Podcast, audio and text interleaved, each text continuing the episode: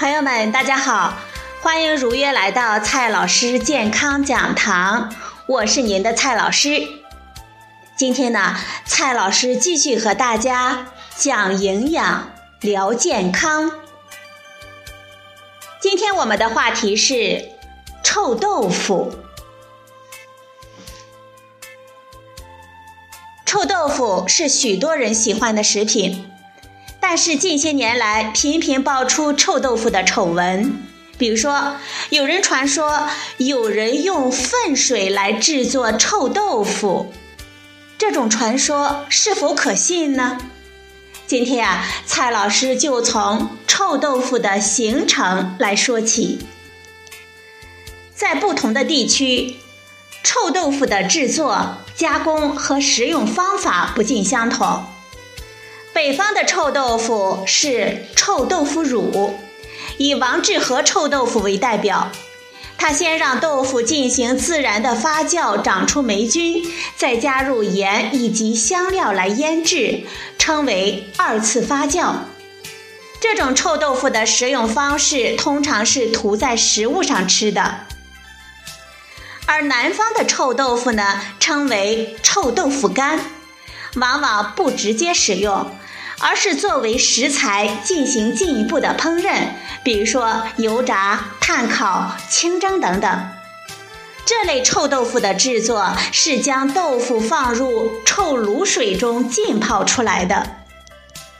不管是哪一种的制作工艺，它的核心都是豆腐被发酵，闻起来臭，吃起来香，是它们的专有特征。这是因为。在发酵的过程中，一些蛋白质被分解，会释放出氨和含硫的化合物，它们也在排泄物中大量的存在，也就是闻起来臭的主要来源。除此以外，还有大量的其他种类的挥发性的分子，构成了臭豆腐各具特色的气味。另一方面，发酵。还会把蛋白质水解成多肽和氨基酸，有一些氨基酸和多肽具有浓烈的香味，最典型的就是谷氨酸。游离的谷氨酸盐是味精和鸡精的有效成分。经过烹饪，尤其是油炸和烧烤，那些臭味分子充分的挥发，臭味也就不浓了。另一方面，谷氨酸等氨基酸具有浓郁的鲜味，而在油炸、烧烤等高温下，豆腐还会发生美拉德反应，进一步生成各种香味分子，于是就吃起来香了。臭豆腐干制作的关键就是用于浸泡的臭卤水，不同的生产者制作臭卤水的方式不同。有的用稻草以及肉类露天放置几个月，任其腐败发酵，获得含有各种微生物的发酵液；也有的不用肉，而用刺桐叶、竹笋、菜心、冬瓜、姜、花椒等植物进行发酵，也需要放置八个月甚至更长的时间来发酵，才能获得合格的臭卤水。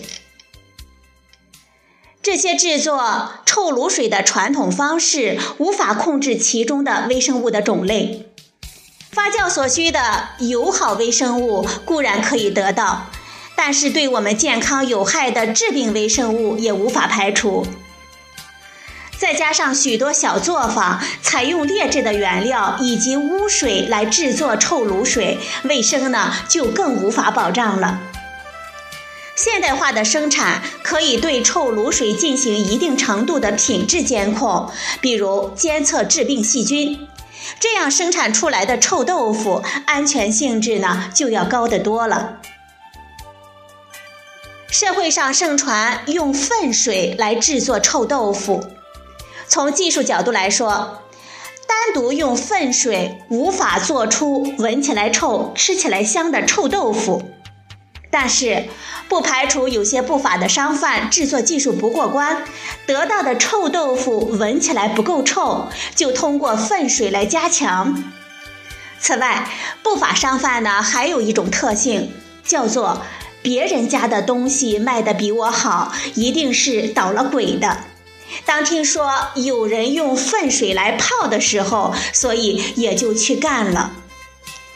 那接下来的问题就是，臭豆腐还能吃吗？作为发酵豆制品的一种，规范生产的臭豆腐是可以安全食用的。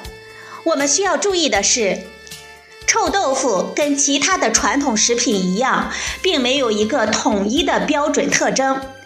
这种多样化使得我们面对一块具体的臭豆腐，很难去判断它是否合格。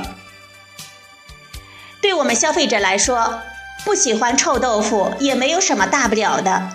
如果喜欢呢，就去找来源明确、在政府监管之下的大企业产品。这不能说就一定安全，但是比起来源不明的路边小摊来。